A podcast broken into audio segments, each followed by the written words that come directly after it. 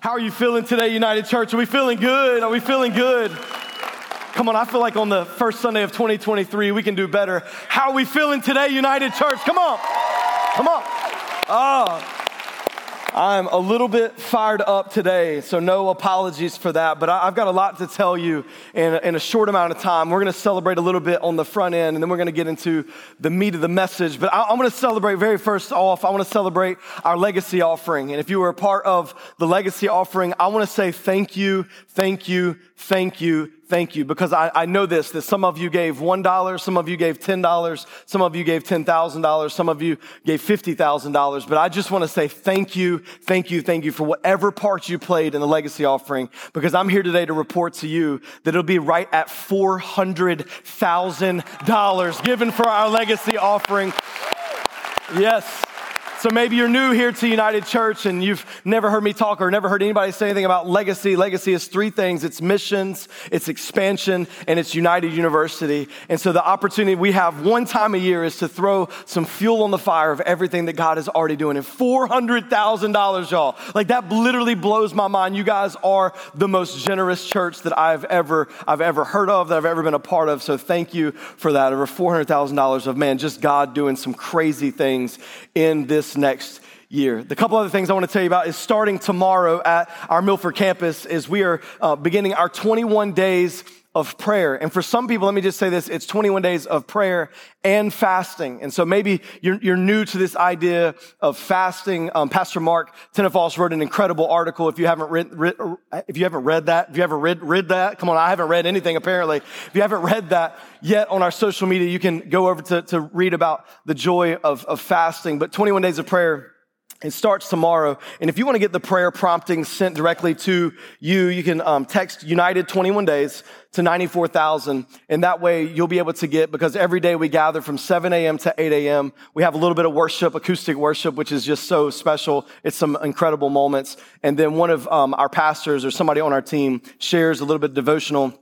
And then we break into some time of, of un, uh, undis, like distraction-free prayer. And it is absolutely amazing. So if you have any time, seven to eight, any time during the next twenty-one days, meet me at the Milford campus. It's going to be absolutely amazing. You don't want to miss that. It's actually going to be broadcast as well. I didn't really want to tell you that because I want you to show up. Come on, somebody, in Jesus' name. Okay, cool. twenty-one days of prayer. Second thing is this, is Revival Nights is coming up at the end of twenty-one days of prayer. Yeah, we should be excited about that. We're going to cap off this year, our twenty-one days of prayer, the Friday, Saturday, and Sunday at the very end of our twenty-one days of prayer with some celebration at our Milford campus. It's going to be crazy. Friday night, we have Pastor Chad Veach from Zoe Church in Los Angeles. He's going to be with us. And if you've never um, heard Pastor Chad preach, come on, he's he's one of the, a world-class communicator. He's one of the greatest communicators of our, our lifetime, for real, for real. And then on that Saturday, we're going to have Pastor Wayne Francis. Come on, anybody excited about Pastor Wayne? I love Pastor Wayne Francis. Is going to be with us on that Saturday evening.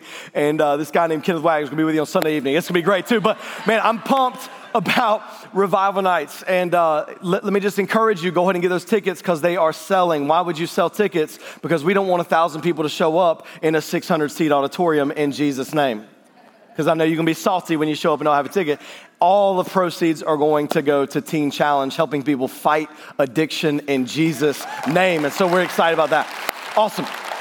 But today, we start this brand new teaching series called Pray First. Why would you launch a year with a series called Pray First? I want to start with a little bit of a confession um, because there's, there's something about me that you, you need to know as your pastor. But I, I truly believe this, is that this is not just something that is true about me. My guess is that whether you're in Milford, Dover, wherever you are today, that you can relate to what I'm about to say.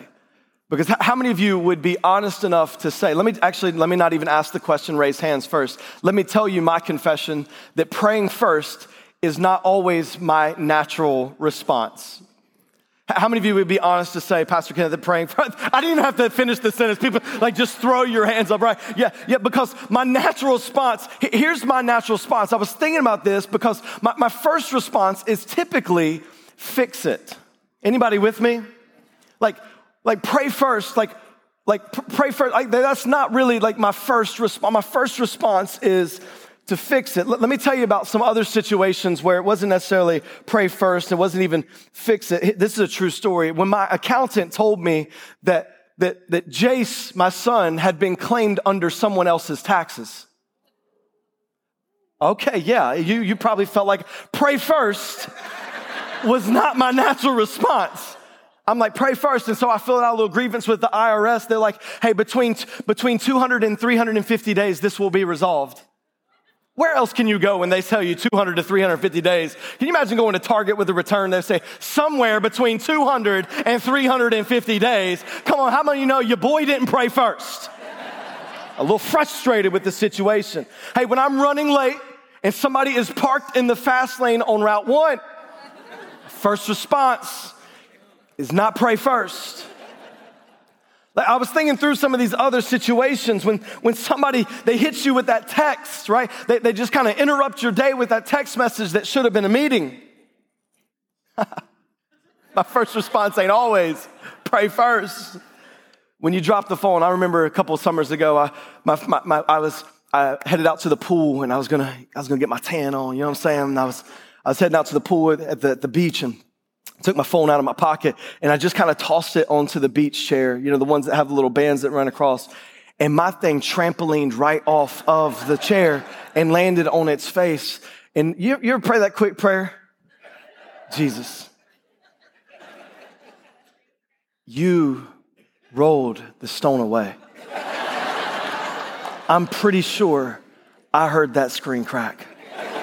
But God, I know even the impossible is possible for you. You pick it up, turn it over. Pray first. Ain't the first response. So I started thinking about this. Why is it? Why is it that, that my first response isn't pray? Because I'm the pastor, y'all. It should be pray first. Always, because how many of you know, like pastors, like professional Christians, right? Like we pretty much should have it all together. Angels, Michael, Pastor Kenneth should have been like on the same page. That's what some people think anyways. And I started to really examine my heart. Listen to me, listen to me. I started to examine my heart. Like, why is it that pray first is not my most natural response? Why is it that fix it is my most natural response? And I would have never said this out loud, but I was actually verbalizing this with somebody working through why this isn't the case for me. And this is the phrase, the question that, that I came up with of why I don't pray first is I often think to myself, and this is confession, why pray when I could do? Now, I'm not proud to tell you that, nor do I think that's even theologically correct. We're going to talk about that. But as I was thinking about this series, Pray First, I was jumping to some conclusions that maybe, just maybe, that, that some of us, that, that is our thought. Why pray when we could do? Because listen, let me just be honest. Praying, it, it sometimes just, it feels so feely. It feels just like frolicky. It's portrayed, prayer is often portrayed as, as this soft characteristic. Right, but, but doing, right, when we think about this idea of doing, it seems so beneficial, doesn't it? Doing just feels so immediate. You know what doing feels? It feels like we're in control. It feels like I've I've got this. And don't get me wrong, don't get me wrong. Doing is great because so many people, they sit around and they ask God to move and they're just waiting on God to move, forgetting that he also wants to partner with us. But at some point, check this out, at some point we will come face to face with a reality that we can't change. That at some point in our life, we will be introduced to a situation where it doesn't matter how much doing we do. It doesn't matter how much, my six-year-old would have laughed because I said doo-doo right there. And how much doing we do. It wouldn't matter how much we try to take into our own hands and kind of do it on our own. It wouldn't matter this, I got this, this immediate, there's going to come a situation. And so what do we do when we're introduced to a reality that we can't change? You see, what I found is that when there's a reality that you can't change, there's often a burden that is birthed in your heart. There's often a burden that is birthed in your spirit. What, what do we do when our kid is off the deep end and we can't change it? What do we do when our financial situation doesn't look good and it doesn't feel good and we can't change it? What do we do when our, our husband or wife won't change and we can't fix it? What, what do we do when it feels like all we see is injustice around us and we can't change it? We see this guy in the Bible. He's named Nehemiah. And Nehemiah is introduced face-to-face with a burden. Nehemiah is introduced into a situation, and God births in him a burden for something. And I believe that his response that we see in Nehemiah chapter one, if you have your Bible, go ahead and turn with me there, Nehemiah chapter one. It's on page like three eighty-one in my Bible. I don't know where it is in yours. But Nehemiah is introduced to a burden that, that without God, literally, it's impossible. What do we do when we're faced with a burden that we can't change? Nehemiah chapter one, starting in verse number one. There's a lot of details here that I don't want, that are important, but I don't want you to get lost in them. So I will point out what I feel like is the meat of where we're going today. Verse one, it says, "The words of Nehemiah, the son of Hakaliah. Now it happened in the month of Chislev, in the twentieth year, as I was in Susa, the citadel, that Hanani, one of my brothers, came with certain men from Judah. And I asked them concerning the Jews who escaped." Let, let me, let me ta- take a time out right here because I want to give you some context for what's happening. Is that there was this, this captivity. The Babylonians took all of the Jewish people into captivity, and they had taken them out of the city of Jerusalem. They said, listen, we're abandoning the city of Jerusalem. No one who is a Jew can live in the city of Jerusalem, in their city. No one can live there. We're taking you into Babylonian captivity. So all of the people that have naturally from this place were removed from this place. And so this is kind of what's happening in this month. So the Jews who escaped, who had survived the exile, this is the exile I was talking about, and concerning Jerusalem. It says, and they said to me, he was asking about the condition. He said, the remnant there, in the province, the province, excuse me, who had survived the exile is in great trouble. So the ones who are still in Jerusalem, the ones who have made their way back, the very few people, over a million people had been displaced, very few had made their way back. He says, and shame, he says, the wall of Jerusalem is broken down and its gates are destroyed by fire. Back in those times, if you didn't have gates and you didn't have walls, you were a city, you were a city that was just prime, prime taking for anybody who was going to come in and just take, plunder you, take your women and children away, do all kinds of, I mean, this is back in some crazy times. So the wall of Jerusalem is broken down, its gates are destroyed by fire. Verse four, as soon as I heard these words, I sat down and wept and mourned for days. Nehemiah said that the moment that he heard these words, the moment that he heard that the walls were torn down and the gates were displaced, it says he wept and he mourned for days. Nehemiah, in one moment, he recognized his burden. It hit his heart, and he did. It was inescapable for him to get away from this. And my guess is, is that you've had a moment like this in your life. Like maybe this isn't, this isn't clear for you in your life, but maybe you've been operating with a sense of heaviness. Have you ever gone through a season or situation in your life where you just feel heavy and you're not sure why? Like you, you're like looking at like around, and you're like you feel you feel a burden, but you're not really sure like how to articulate what that burden is. And maybe today, maybe today you you would say this. Maybe we could say this together. And if you feel led to say it out loud, you can do that. But I feel like this would be a good exercise. And and here it is. I'm going to tell you what you're going to say so that you don't like blindly walk into this. Is God help me recognize my burden? And I'm going to break it down because I believe it's important for us to say this out loud. If that's it's it's up to you. But the, but the first part is this: is God help me? So if you feel led to that, I'm going to say God help me. You repeat me. Ready? God help me recognize my burden. God help me rec. Oh, you're doing it again. Okay, cool, cool, cool, cool. Oh, you're out. You know what I'm saying? It's like Simon says, you know, God help me recognize my burden. God help me recognize my burden. God help me recognize my burden. And sometimes you don't even have to ask because it's intersected your heart and you can't get away from it. Let me tell you about one of mine. It's for middle school and high school students. Now, I'm fired up for middle school and high school students. I love middle school and high. Every time we have a students' night, every time we had a house party, I would be showing up. They're like, why are you here? You don't have to be here. It's like, I, it's not about me having to be here. It's because I love middle school and high school students with every ounce of who I am. Like, I'm lit, I'm fired up. It's a burden for me. It's a burden for me. I was in my kitchen several weeks ago, and the burden hits me so hard. I started weeping for my middle school and high school students. God, it's so hard for them. God, as they walk through the halls of their school, God, all of the things that they're learning in church and they're learning about the Bible and they're learning about Jesus, I know they believe it's true, but then they're walking through the halls of their school and it's all being ripped down from them. I'm burdened. My heart breaks. We talk about purity and saving yourself for marriage, and you walk into school and all kinds of sexual things are just flaunted.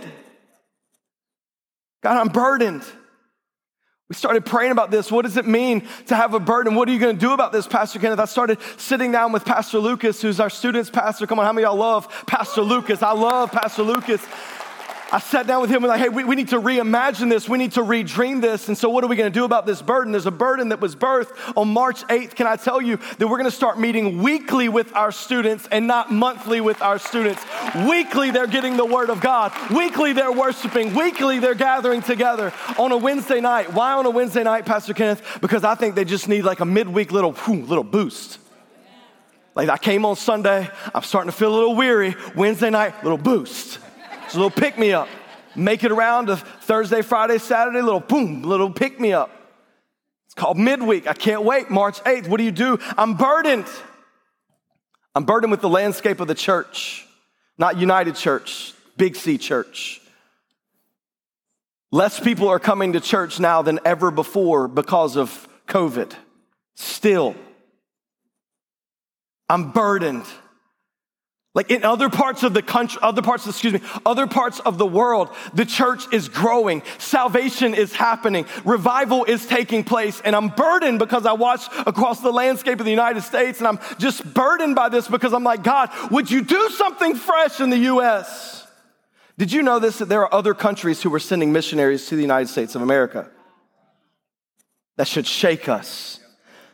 God has given us a platform. I don't believe that United States of America is God's favorite, but I believe that God wants to use the United States of America to bring revival to the entire world. I'm burdened, I'm burdened, I'm burdened, I'm burdened. I'm burdened that United Church would become a house of prayer. That United Church would, that we would become individually people of prayer, that when they talk about United Church, they would go, you know what? There is power in that house. Why? Because they pray. It's not because their worship is good, and dang, our worship is good. It's not because the preaching is good, and it's all right. But it's because we are a house of prayer. That we are people that respond in prayer. That we don't always get it right. I told you from the beginning, the pastor doesn't always get it right, but we're a person that's doing everything we can to keep God number one. So, so how do you and I How do you and I become a people of prayer? How does this become a house of prayer? What I want to give you over the next several minutes, what I want to give you is this, is I know you have your own burden and the church has a burden. So there's a corporate burden and there's a personal burden. Does that make sense? So there's things that burden me personally. There's things that burden us as a, as a church. There's things that burden you individually. And what I want to do is I want to show you Nehemiah's response, because this is wild. This is absolutely amazing. And I believe that if you implement this, regardless of what your burden is, I believe that you will take ground in your life. So back to Nehemiah chapter one, verse four, the whole thing. He says this. He says, as soon as I heard these words, I sat down and wept and mourned for days. I love this. He says, and I continued fasting and praying before the God of heaven. You will never guess what Nehemiah's first response was. To pray first. We should do a series called Pray First. That would be amazing. Nehemiah, it says he continued. It, it didn't say he started. It says he continued praying and fasting. And if you follow the narrative of Scripture, you will see that it was always God's desire that pray be your first resort and not your, your first response and not your last resort. If you're taking notes, I want you to write this down, is that God's desire is for prayer to be your first response and not your last resort. I've, I've literally heard people say this. Listen, listen, I've literally heard people say this. All we have left to do is pray. And I'm like, what, what do you mean all we have left to do is pray? Like, all we have left to do is to go to the creator of the universe who loves answering the requests of his children. I know this sentiment. I know what we're saying, like when, when medical, when thing has, has failed us, I understand all of that, but you have to understand what you're saying. You're saying it as if you don't have a father in heaven who loves to hear your request. Matthew chapter seven, verse eleven, Jesus said this, if you then, he's speaking to the people around him who are evil, know how to give good gifts to your children, how much more will your Father who is in heaven give good things to those who pray first, to those who ask him? Matthew chapter six, verse thirty-three, Jesus says, but seek first the kingdom of God and his righteousness, and all these things will be added to you. Seek first, pray first, that when you feel the burden, when life comes at you in every moment of every day, you fight to keep their mindset to pray first. Listen, church, we are so passionate at United Church about becoming a house of prayer. Um, I've actually wearing one right now, and I'm gonna take it off to just to show you, is that we got wristbands for every single person that call United Church home that literally say, pray first. Mind-blowing, I understand. We wanted this to be a reminder. It doesn't mean you have to wear it every single day, but we wanted you to wear it during the twenty-one days, because how many of you know that it takes twenty-one days to make or break a habit? It takes twenty-one days to make or break a habit. And so what if we worked for the next twenty-one days trying to, to, to build into us, to build the muscle to say, you know what, when anything comes at me, you know my first response is, pray first. Because I've got this little thing on my wrist that's reminding me, when I want to flip out first, I'm going to pray first. When I want to post it on Facebook first, I'm going to pray first. When I'm going to text them first, I'm going to pray first.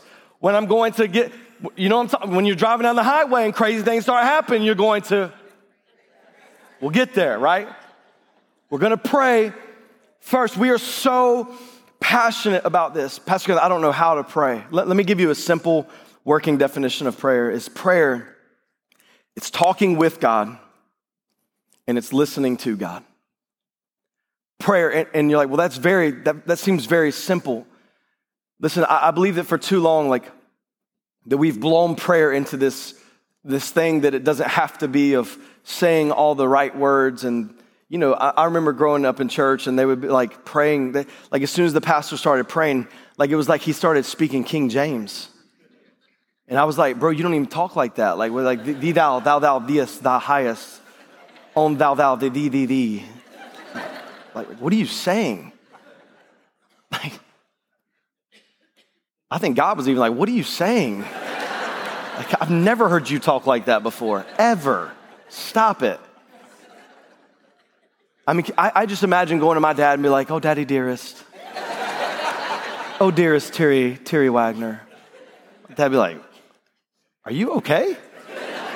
Like, what's happening right now? Like, I, I think what God wants for us is, is for us to talk with him and, and listen to him. The second half of this is the hardest part for me. It's easy for me to talk with God. God, I need, I need, I need. God, I'm, God, this, I, God, help me. God, God, all that. And like he, he loves all that stuff. My hardest part is listening to God. Like just making space. And that's why twenty-one days of prayer is so powerful. If you're able to show up, is it just gives you a space, a space away from your kids' space. Ah, that kind of space, where you can talk with God and you can listen to God. Some of you are thinking, Pastor Kenneth, why? Why pray first when I could do first? We talked about that. Why, why would I pray first? Pastor Kenneth, don't, don't you know how don't you know how good I am? Pastor Kenneth, don't you know how talented I am in this area? And I carried that thought. One time God, he whispered to me so gently. He said this. He said, Kenneth, I can do more in a moment than you could do in a lifetime. What? I was thinking about that. I God said to me, I can do more in a moment than you could do in a lifetime. Like God speaks, it's done. I look frantic and freaking out. And he's just speaking it into existence. He can do more in a moment than you and I could do in a lifetime. Pray first.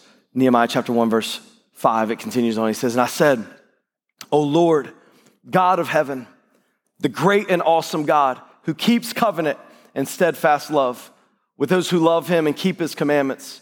Let your ear be attentive and your eyes be open to hear the prayer of your servant that I now pray before you day and night for the people of Israel, your servants, confessing the sins of the people of Israel, which we have sinned against you.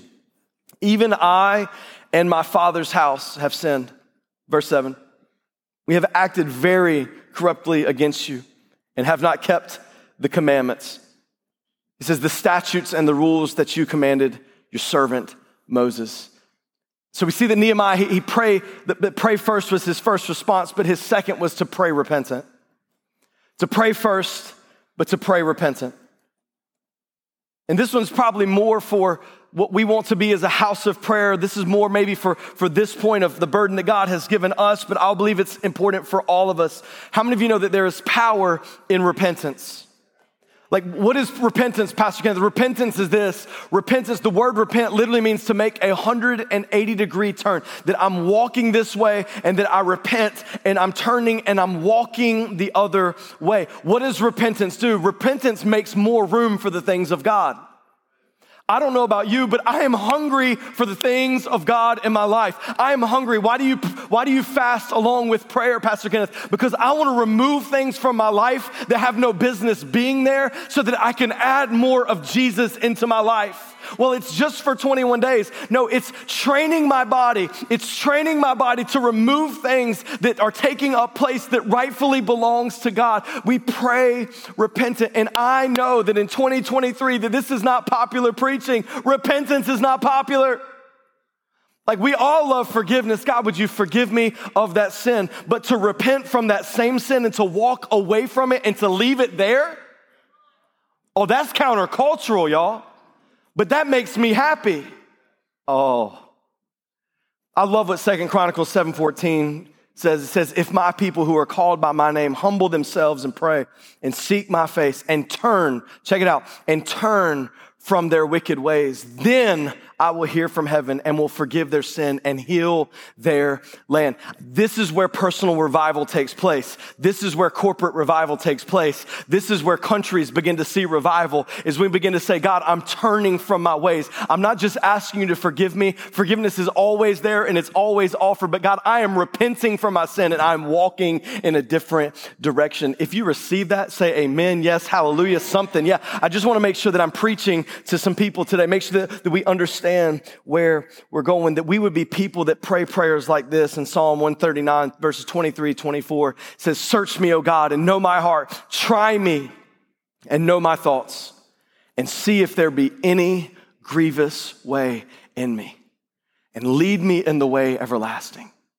Can you imagine what would happen if we began to be people that said, search me, O God, from the top to the bottom of my heart, to the, from the left to the right of my heart, anything that's going on in my mind, anything that's going on in my actions, search me, O God, and know my heart, try me and know my thoughts, and see if there be any grievous way in me, and lead me in the way everlasting. I, I believe that, that we would begin to see revival take place in our in ourselves. That we would see revival begin to take place, that God begin to do some crazy things. And tomorrow morning, day one of our twenty-one days of prayer, I'm talking. I want to encourage you to come join me. And I'm going to talk more about what this looks like. But check out Nehemiah chapter one, continue verse eight. It says, remember the word that you commanded your servant. This is probably my favorite part of this whole message. Remember, Nehemiah says, remember the word that you commanded your servant Moses, saying, if you are unfaithful, I will scatter you among the peoples. But if you return to me and keep my commandments and do them, though your outcasts are in the uttermost parts of heaven, from there I will gather them and bring them to the place that I have chosen to make my name dwell there. Verse ten says, they are your servants and your people whom you have redeemed by your great power and by your strong hand. What is Nehemiah doing here? Nehemiah, he prayed first. He prayed repentant. But the next thing that we see is that he prays Scripture. He prays Scripture. Jesus says this in Matthew chapter seven, verse twenty-four. He says, everyone then who hears these words of mine and does them will be like a wise man who built his house on the rock. And I don't know about you, but I want to build my life on a firm, we sang about it. I want to build my life on the firm foundation that is Jesus. And check it out, church, that when you pray Scripture, you're living out what Jesus said. You're laying a firm foundation for your life, that when you pray Scripture, that you can rest in the fact that there is power in what you are praying. Paul said it like this in Second Corinthians chapter one, verse twenty. He says, for all of God's promises, we say that God is a promise maker and a what? He's a promise maker and a promise keeper, for all God's promises have been fulfilled in Christ with a resounding yes, and through Christ our amen, which means yes, ascends to God for his glory. Pastor Kenneth, what are you trying to tell me? I'm trying to tell you that there is scriptures for every single thing that you are walking through in your life. I told you that my burden is for us to become a house of prayer. Check out what Isaiah fifty-six verse seven says. It says, for my house shall be called a house of prayer for all peoples. And so not only do we just read these verses, come on, but we start praying these verses. This is not some name it and claim it thing. No, this is leaning into the power of God. You and I don't possess that kind of power. Are you with me today, church? I know we had a week off, but are you with me? He says, I'm not convinced. That's great. He says, he says, for my house. So we start praying things like this. God, my desire is that United Church will be a house, and this house will be called a house of prayer for all people. Maybe your burden is for your family. Maybe you would start praying this in Joshua twenty-four fifteen. But as for me and my house, we will serve the Lord. Don't just read it, pray it, lean into it. Say, God, I don't know what everybody else is out there doing. I don't ever know what everybody else is doing on the weekends. I don't know what's going on in their life. But you know what? As for me, God, in my house, the Wagner household, we will serve the Lord. It's not just reading it. You start leaning into his power. Oh, I got more for you. Finances. You're like, oh, there's there's, there's scripture about finances? Come on, somebody. Philippians four nineteen says, and my God will supply every need of yours according to his riches and glory in Christ Jesus. Come on, you start praying that thing. God, I believe. I trust. God, I'm leaning into you that you will supply every Ferrari of mine. No, it says every need. I want to make sure you're paying attention. Will supply every need of mine according to your riches, God.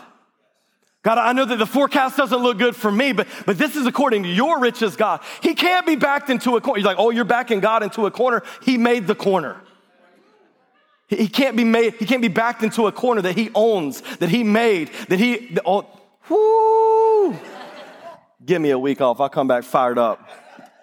Challenges. Oh, I got challenges. Romans eight thirty-seven, no, in all these things, we are more than conquerors through him who loved us. I'm not just reading, I'm praying to God. I know that in every situation of my life, I am more than a conqueror. I know that I am more than a conqueror because Paul said it in Romans chapter eight, and he was inspired by the Holy Spirit for his pen to move as you spoke into his life, that I am more than a conqueror through him, that know, then I know that you love me. Maybe you've got health issues going on. Psalm one oh three, one through three says, bless the Lord, O my soul, and all that is within me. Bless his holy name. Bless the Lord, O my soul, and forget not all the benefits. Verse three, who forgives all your iniquity, who heals all your diseases. God, I'm leaning into your power. God, I don't have the power to do it by myself, but I know that David wrote in Psalm one oh three that God, you have all the power, God. So I'm leaning into your power, saying, God, I'm not forgetting the benefits that it looks like to be a child of God, knowing that you forgive me of my sin, that you heal me from all my diseases.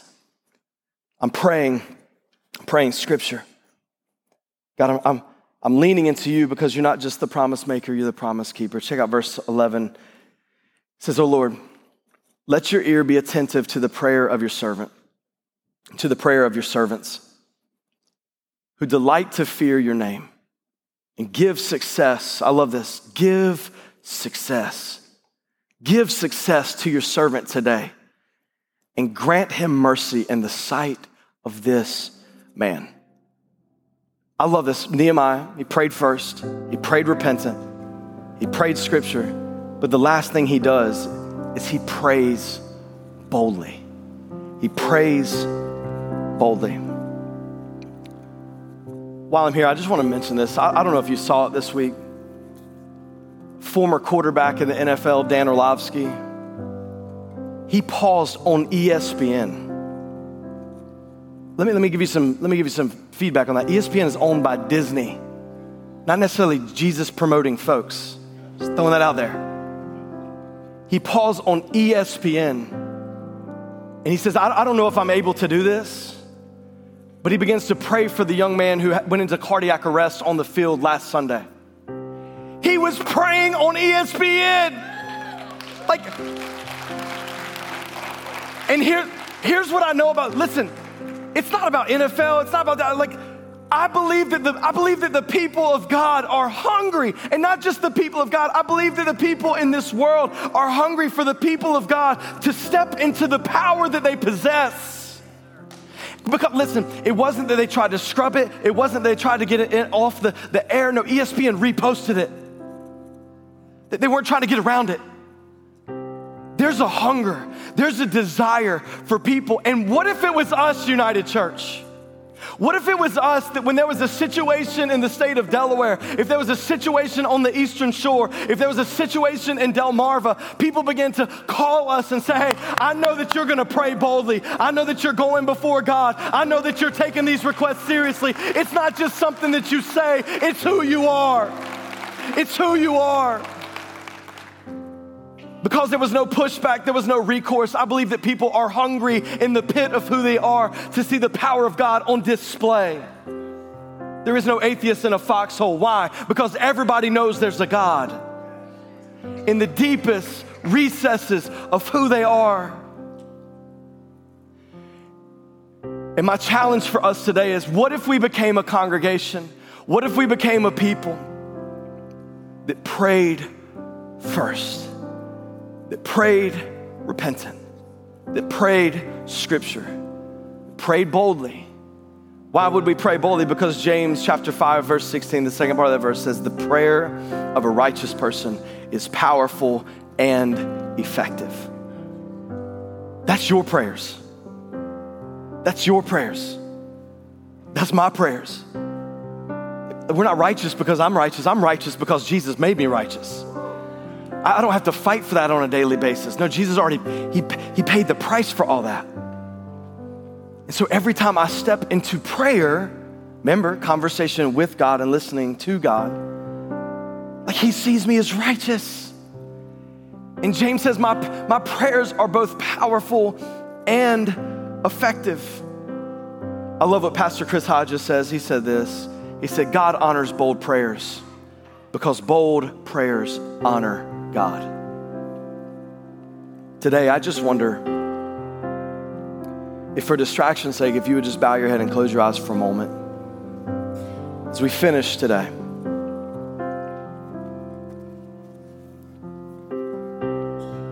How many of you would say this? You're, you're listening to me today, and, and you would say, Pastor Kenneth, I'm committing for the next twenty-one days. Not, not, not, listen, listen, I'm not asking you to show up every single day. I'm not asking you to, I'm not, I, I'm, I'm, this is what I'm asking. That you would commit yourself to the next twenty-one days of simply saying this, of saying, God, my, my greatest desire is that in every situation that I would pray first. Not that you would get it right, not that you would be successful in every single way, but, but that's the desire of your heart. If that's you, would you just lift your hand and say, Pastor Ken, that's me. I, I just want, I want to, I want to build that rhythm into my, I want to, I want to stretch that muscle. Yeah, you can pull those down. I'm so proud of you. Excited for you. My hand was up too. Maybe today you would say, um, Pastor Kenneth, I, this all sounds great, but I don't, I don't even know. It's so foreign to me because I don't have a relationship with Jesus. My encouragement to you is this, is that you are one heartfelt prayer away from that change. That today, you could step into relationship with Jesus. If that's you right where you are, every head bowed, every eye closed, I just want to encourage you to pray a prayer like this. You don't have to pray this exact prayer, but would you say, God, would you forgive me of my sin? God, I'm acknowledging that I've fallen short. I'm acknowledging that I've sinned. And Jesus, I'm asking that you would be my Savior. Jesus, I'm asking that you would show me the way of life. I believe that you are who you say you are. Jesus, I give you my life. If that's you with every head bowed, every eye closed, I wonder if today, if you prayed that prayer for the very first time, would you just throw your hand up today and say, Pastor Kenneth, that was me. I prayed that prayer for the very first time.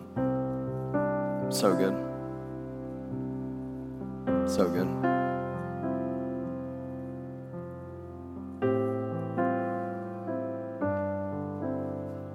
Church, will you look up at me for one second? Tomorrow we begin this journey, as, as I said, I've said numerous times. If you have the margin, maybe parents, I saw last year was really cool. A mom would come one day and the next day a dad would come. They were able to switch off with the kids. If you have the margin, maybe maybe Saturdays work for you. I don't know what works for you, but there's something so powerful about being in the room, going after Jesus. And if you can't, I understand. But would you make it a point every day to, to pray with the, pr- the prayer promptings with us, uh, to text that United twenty-one days, uh, ninety-four thousand, to follow along. I have a burden in my spirit and my heart that we become people of prayer, that this becomes a house of prayer. And I pray that this doesn't just be words out of our mouth. It becomes the desire and the actions of our hands and our feet. I want to pray for you. Your M C is going to take it from here. But Jesus, we love you. We love you. We love you. God, thank you for loving us. God, thank you that in every moment of every situation, we may not always get it right, but God, I, I pray that the desire of our heart would become bent towards praying first. God, as we wear the wristband for twenty-one days, as we as we show up at, at the Milford campus, God, whatever it is that we do over the next twenty-one days, God, would we, oh God, would you develop in us, God, everything that you want us to be. Father, we give you praise. We love you. It's in Jesus' powerful name. Amen. Amen.